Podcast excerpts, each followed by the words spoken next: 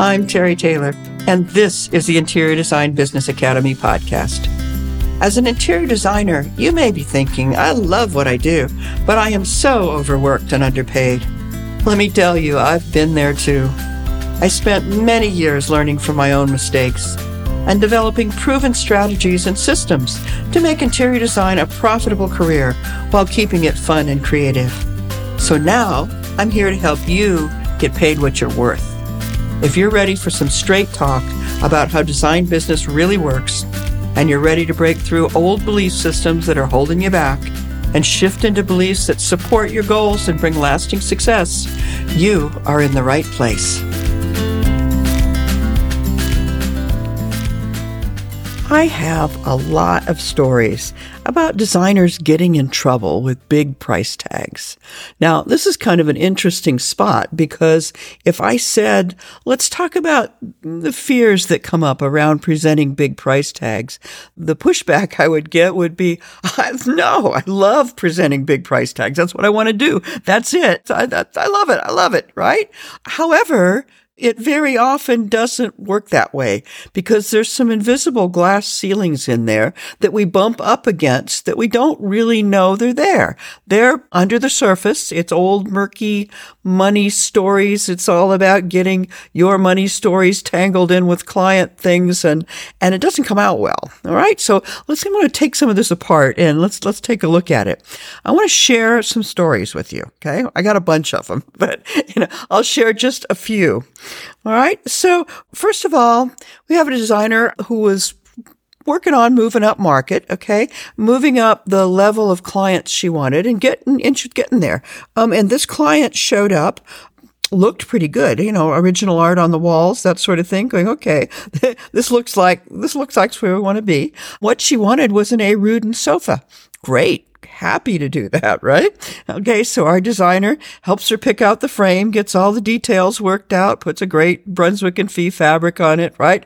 I mean, beautiful. Runs out maybe 23,000, something like that.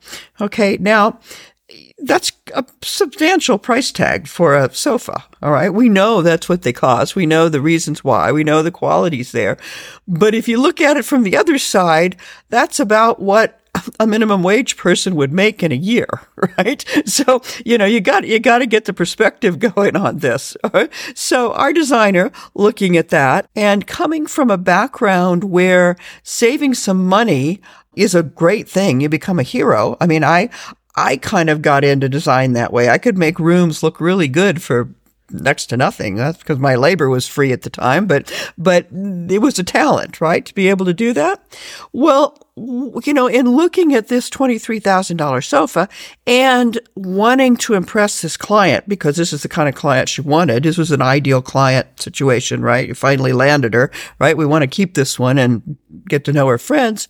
She proposed that she could do that sofa um, with a Kravet one that looked just exactly like it, same fabric, looks just like it, and it would probably run out about eighty-five, ninety-five hundred dollars, something like that. That's about a fourteen thousand dollar price shift. That's a chunk of money, right? Now. she felt that she was doing this client a great favor by doing this and showing her how she could save this money and still have this beautiful sofa in her living room. So they went ahead and did the Kravet sofa, and you can kind of guess where this is going to go. and first of all, there's nothing wrong with the Kravet sofa. It's beautiful. They do great work. We all know that, right? This is not about their workmanship. It's about this client who, once she got that sofa, started picking on it. Of course she did right? Of course, right? The top edge of the line wasn't quite straight, so they took it back and they worked on it and bring it back. And then the next time she called a couple weeks later, she says, "No, what the the cushion's not right. We've need to, you know." So they took that back and worked on that. There's nothing wrong with this sofa, right? After the second time she took it back, the woman called, the client called the designer and said, "I hate this sofa. Get it out of my house." so what happened there? Well, the designer ate the sofa and she lost the client. Okay. Because she didn't realize that saving money was not um, a benefit or a, something this woman wanted to do. She wanted the A. Rudin sofa. Okay. Now, to the designer's defense, when you when you grow up in a in a situation much like I did that you know saving money and having a great looking house at the same time was like a real a real benefit. I mean, you were the hero, right? She's trying to be a hero in this job and ended up not being because her idea of how to do a really good job with this was not in alignment with what the client's was. Okay. The client wanted that sofa that way. Right. Okay. So, you know, you can see how our own values around money get mixed up into clients' jobs at times and really get us in trouble, keep us from, from getting to where we really want to go. Right? Another instance, I'll tell you another one. This one was about a designer, good designer, who had a very high end client. She wanted a very, very large dining table. So um, they had it made, custom made. It was fabulous, beautiful, of course. It cost about twelve thousand dollars to make. Okay, not bad. She put four thousand on it, sold it for sixteen, thinking that's enough for me. I don't need any more than that. That's that'll be that'll be fine, and sold it for sixteen instead of twenty four. 24, 5, 25, something like that would really, you know, if you're going to keystone it and do it right, that's really what it needed to be. So, but here, here's what happened. Here's what happened. So she saved the client some money because she didn't need that much, right? And here's what happens. The table's built. It gets to be delivered. It turns out that it's about three inches too long to fit in the freight elevator to get up in this tower. So they have to put it on top of the freight elevator. Now you could do that. It just costs more, right? You've got to have the crew to do it. You got to plan it, right? So they put it on the top of the elevator. They get it up the tower. They get it in the dining room. It's beautiful. Yada, yeah. Okay. Ta-da. We got there. Um, that, that elevator trip cost that designer something, but it was, you know, not, you know, she's okay now, right? Now, maybe six months later, something like that, the veneer on the top of the table starts to pop and do weird things. And you're going, well, you know, now the client's unhappy. We need to send this table back to the vendor and have it redone. Okay. That's, that's fine. The vendor's willing to do that. That's great. However, However, the table has to be scheduled to go down on the top of the elevator for another large sum of money, and then it has to be crated for another large sum of money. You know, see where I'm going here. And then ship back to the vendor who fixes it, makes it beautiful again, ships it back. And now our designer, who spent way more than her $4,000 that she had in profit on this, has to pay for bringing it up the elevator again and putting it into this back in the dining room where it belongs. So her good deed of trying to save the client money, who in a client who, you know, is in a in a category where it doesn't matter if it's sixteen thousand or twenty five thousand. It's if that's what she wants, that's what she wants, right? but she saved her the money to do it, and then because of all these challenges with the tabletop, it ended up costing her more than what her profit was on that table, considerably more several, several thousand dollars more, right? So, you, you, know, you've probably been into some of these situations. And here's the deal. When you have a, a good client and has a problem, you need to take care of it, whether or not your vendor fixes it for you or not. Okay. We hope that our vendors will back us up and we won't get caught in too much of that. But when you do, you still have to come through because if you do a fabulous job, your client will tell three or four people and hopefully you get a referral out of it. If your client is unhappy with you and thinks that you didn't come through or you let them down or didn't stand behind your product, she will tell a hundred people okay, It will totally trash you, okay? So you can't do it. You have to take care of this situation, even if you have to eat it. You know, and I could go down the long list of things that I've done over the years that, you know, I called it, I called it marketing. I had a savings account for that sort of thing. And I just called it marketing and saying, you know what? I need to take care of it.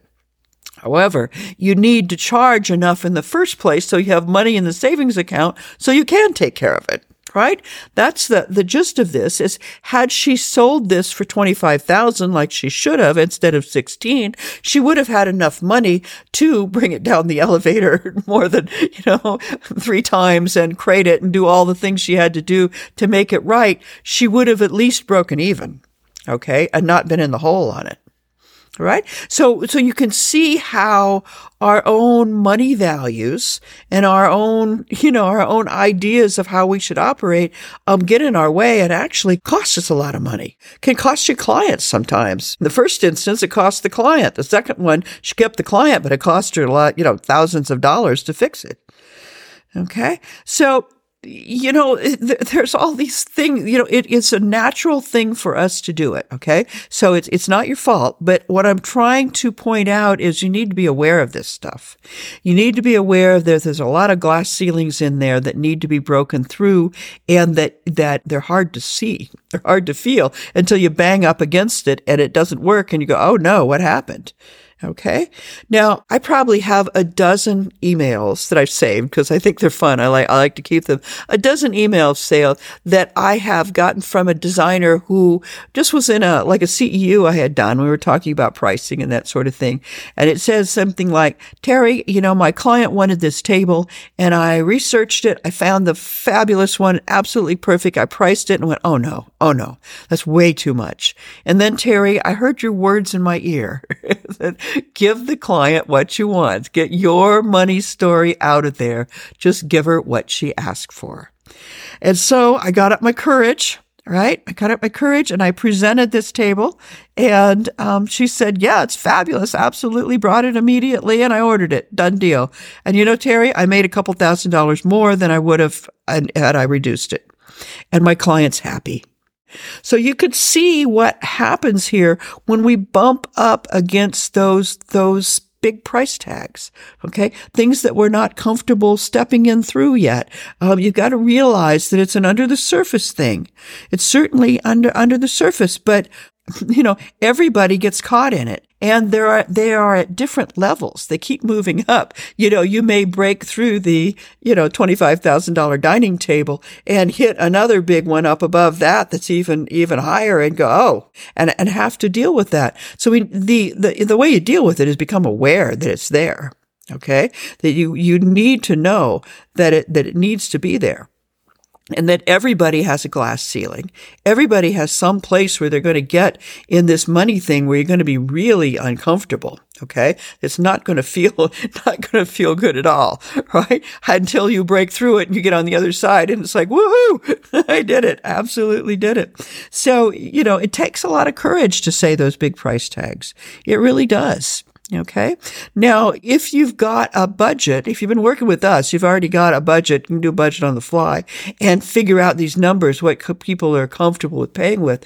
And it gets a little bit easier than somebody's approved a $500,000 furniture budget. Then all you need to do is bring it in at 492, seven or something. And, you know, and you're in. Everything's good. You don't always have that situation. So sometimes you just have to be a bit fearless about it. Okay. So what, what I need to tell you about that is that you need to be a high end designer before you get the high end clients. In other words, you have to get yourself there. It's not that you're going to get this high end client one day and then you're going to learn all about high end design and who the vendors are and that sort of thing. It doesn't work that way. It's actually the other way around. So you have to set intention that that is your ideal client. And then you need to go out and collect the vendors to support it. Now, by collecting vendors, what I mean is you get comfortable with, you learn the lines of all that high end product that you will be using, not maybe, not sort of, not kind of, but you will be using. And you open accounts there. You get to know the reps and make friends with them so that you can call for pricing. You're familiar with what's in those lines. You're familiar with those numbers, what they, what they represent so that when the client shows up, you're not the deer in the headlights. You know your stuff. Okay. It makes a huge difference in what come, what comes down for you. You have to be aware enough as well that when that money talk in your head starts, and I, I, I like to call it the bad roommate on your shoulder. The, uh, oh, she won't pay you that much. Oh, are you kidding? That's crazy. Oh my goodness. That's ridiculous. That's, that's too much. Okay. That's, that's some kind of internal talk going on. And you need to be able to recognize it and, and tell that, that nasty roommate to just go in a room and shut the door and leave you alone so you could get this done. Okay. Because that old stuff, that old stuff from the way we're raised, you know, the, the things we've heard that, I mean, it comes from all kinds of places, but, but money is a really tricky subject and you need to be really aware that this is going on in the background so that you can appropriately deal with it so you can do these kind of jobs that you really want. So a couple of things about working your way through this. And, and, let me, let me talk about one that gets really more fearful. This, this is more of a situation where you've got an opportunity for a 2.6 new build. Great. Came in with the, you know, got brought in by the architect. You've met the clients. They love you. It's all good. And it's, it's the works. You've got millwork. You've got lighting to do, finish up. Then you've got all the specifications and all the furniture beautiful job, right? This is, this, this is what, you know, this is it. This is the kind that get in the magazine, right? Well, you sit down and figure that out with project time estimating, something, you know, one of our tools that we have here at IDBA to figure out things like that comes out to 86,000 is the fee. And you're looking going, all right, I'm going to ask for $86,000 for me. That can be tricky. Okay. It's one thing to, to sell expensive sofas and fancy dining room tables, but now, now the money's about me to start with. Okay. What do I cost?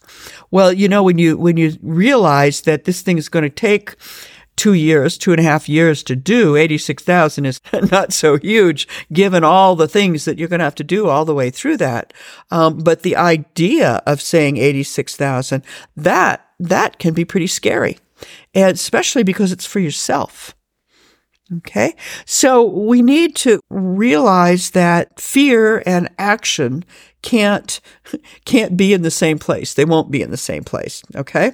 So when something like that, a big glass ceiling number, like an $86,000 fee, and you need to present it is coming up, you need to get really centered with it and really lean into it. Okay. Because if you back off, you're never going to be able to do it. Right. So you gotta, you gotta step in and be, be deeper into it and really practice, uh, until you can actually say this number out loud.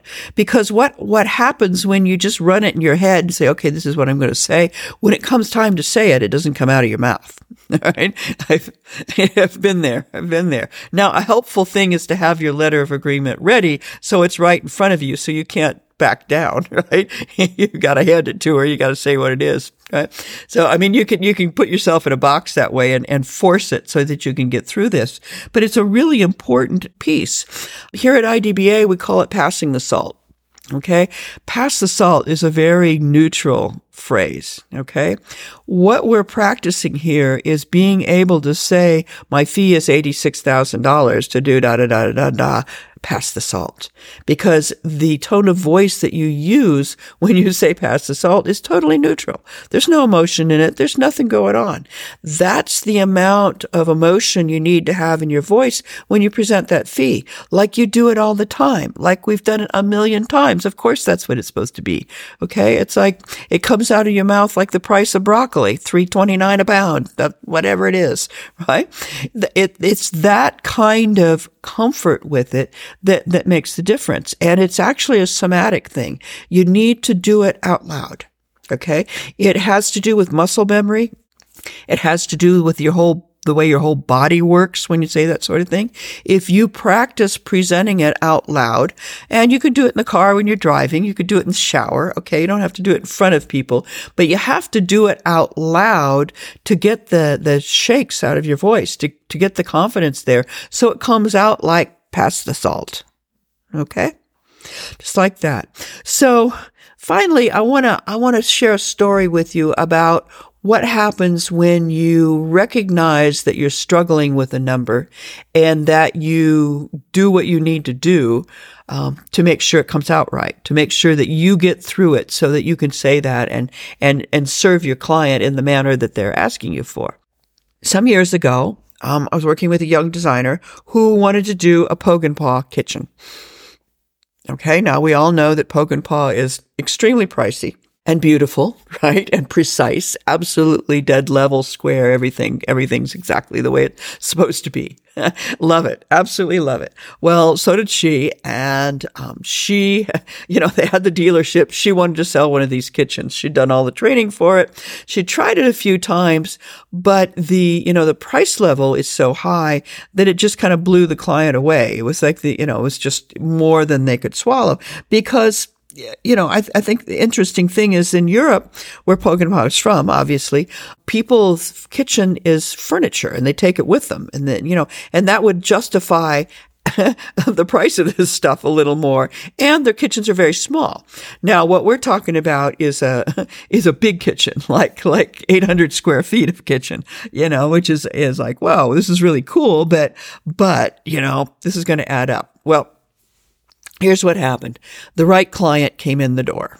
Okay. They wanted a Poggenpohl kitchen and they wanted something contemporary and they wanted something they'd never seen before. Absolutely, totally creative from scratch. Give me something amazing. Okay. Um, this young designer did some fabulous stuff. I saw the drawings as she was working on it. It was really, really fabulous.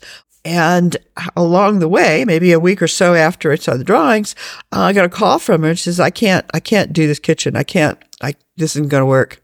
And I went, well, why? What's, what's the problem? What's the matter? And she says, well, it's, it's 286,000. I said, well, oh, wait a minute, wait a minute, wait, wait, wait, wait, wait. You've, you've never done a kitchen under a hundred. What's 286? What's the big deal? And she said, oh no, you don't understand. 286 is just the cabinets. Oh, I said, Oh, woke me up. Okay. So what's the rest of it? You know, well, probably another 80 in Miele appliances and another 60 in tops because I got this cantilevered glass thing with LED lights in it. Blah, blah, blah, blah, right? It's like, oh my gosh. And then there's all the construction and this property that goes in is not new, it's older, and Poggenpohl is completely square and the room is not, and all of that. So the construction is going to be expensive. I mean, it ran out of a bit over $500,000 to do this kitchen. Now, that was a chunk because this is a, a young person and that was really more than her house cost. Right? We're getting into that numbers thing again, going, really? You know, this is going to happen. I talked to her about practicing presenting it, getting so that she could say that number, 286,000, like past salt. No big deal. I sell these all the time. It's 286,000 for the cabinets. We got another 88 Miele appliances, yada, yada, yada, yada. Okay. Just like that. So she practiced it out loud a lot. Okay. Got herself to the point where she enough that she didn't care anymore. It just, that's what it is. Just say the number. That's it. Okay. So we, three weeks or so later, the clients get back into town and she can present this. She presents the, the drawings and the elevations. They absolutely love it. It's stunning. Um, she presents the price. They do not faint and fall on the floor. They actually go, okay, and they did it exactly the way she drew it. They did not change one thing, which I think is the coolest part of this story. they absolutely went for it exactly the way she drew it exactly the way she planned it. The kitchen came out beautifully, absolutely gorgeous. Obviously, she won the first place award in her local ASID chapter awards. Of course she did, right? Um, the local Home and Garden magazine did a three or four page spread on it. Lovely with her name all over it. Poggenpohl put it in Architectural Digest with her name on it. Now, I'm talking about a kid, a young designer who was 29 years old. And you um, just think about what that did to her career, how that shifted how people saw her and how she saw herself. Okay? All because she was willing to go after this piece about presenting these big numbers and just getting it out of her money story entirely and serving the client in the best way she could. And it's come back to her in spades and, and, and as it should, as it absolutely should. Okay. So, so to wind this up, I, I want to, I want to let you know that everybody struggles with this money thing, that denying it will not help you. Okay. You really need to kind of dig into it and figure out where it is you got stuck and figure out what to do, how, how to work around it. There's lots of mind hack, mind hacks, lots of um, brain tricks you can play with, lots of that sort of thing to get through this. But what happens is when you start being able to deal with these numbers and just say what they are, it allows you to move upward in your client base enormously. I mean, it, it really starts shifting what you can do and what you can do creatively and how you can be paid. Right? So this is a piece, um, a mindset piece that we work on a lot here at Interior Design Business Academy. I know for a fact that, that I can give you all the, the, the lists and checklists and contracts and this is how to do it and say it like this and, you know, all of that stuff. It doesn't work unless you shift your mindset around what's possible. Okay. And when we get that piece going and you start getting comfortable with making those kinds of shifts, and it's not like turning into a different person. It's just a little shift into looking at things a little differently and everything starts opening up. So uh, that is my wish for you. Okay. So until next time, design something beautiful and get paid what you're worth. I hope you enjoyed today's episode of Interior Design Business Podcast. If you love what you're hearing each week, let me know by leaving a rating and a review. And don't forget to follow the show so you don't miss out on clear, proven, repeatable, step by step recipes for attracting ideal luxury clients I share in each episode. As always, you can head over to interiordesignbusinessacademy.com to check out the links and resources from this episode. Till next week, design something beautiful and get paid what you're worth.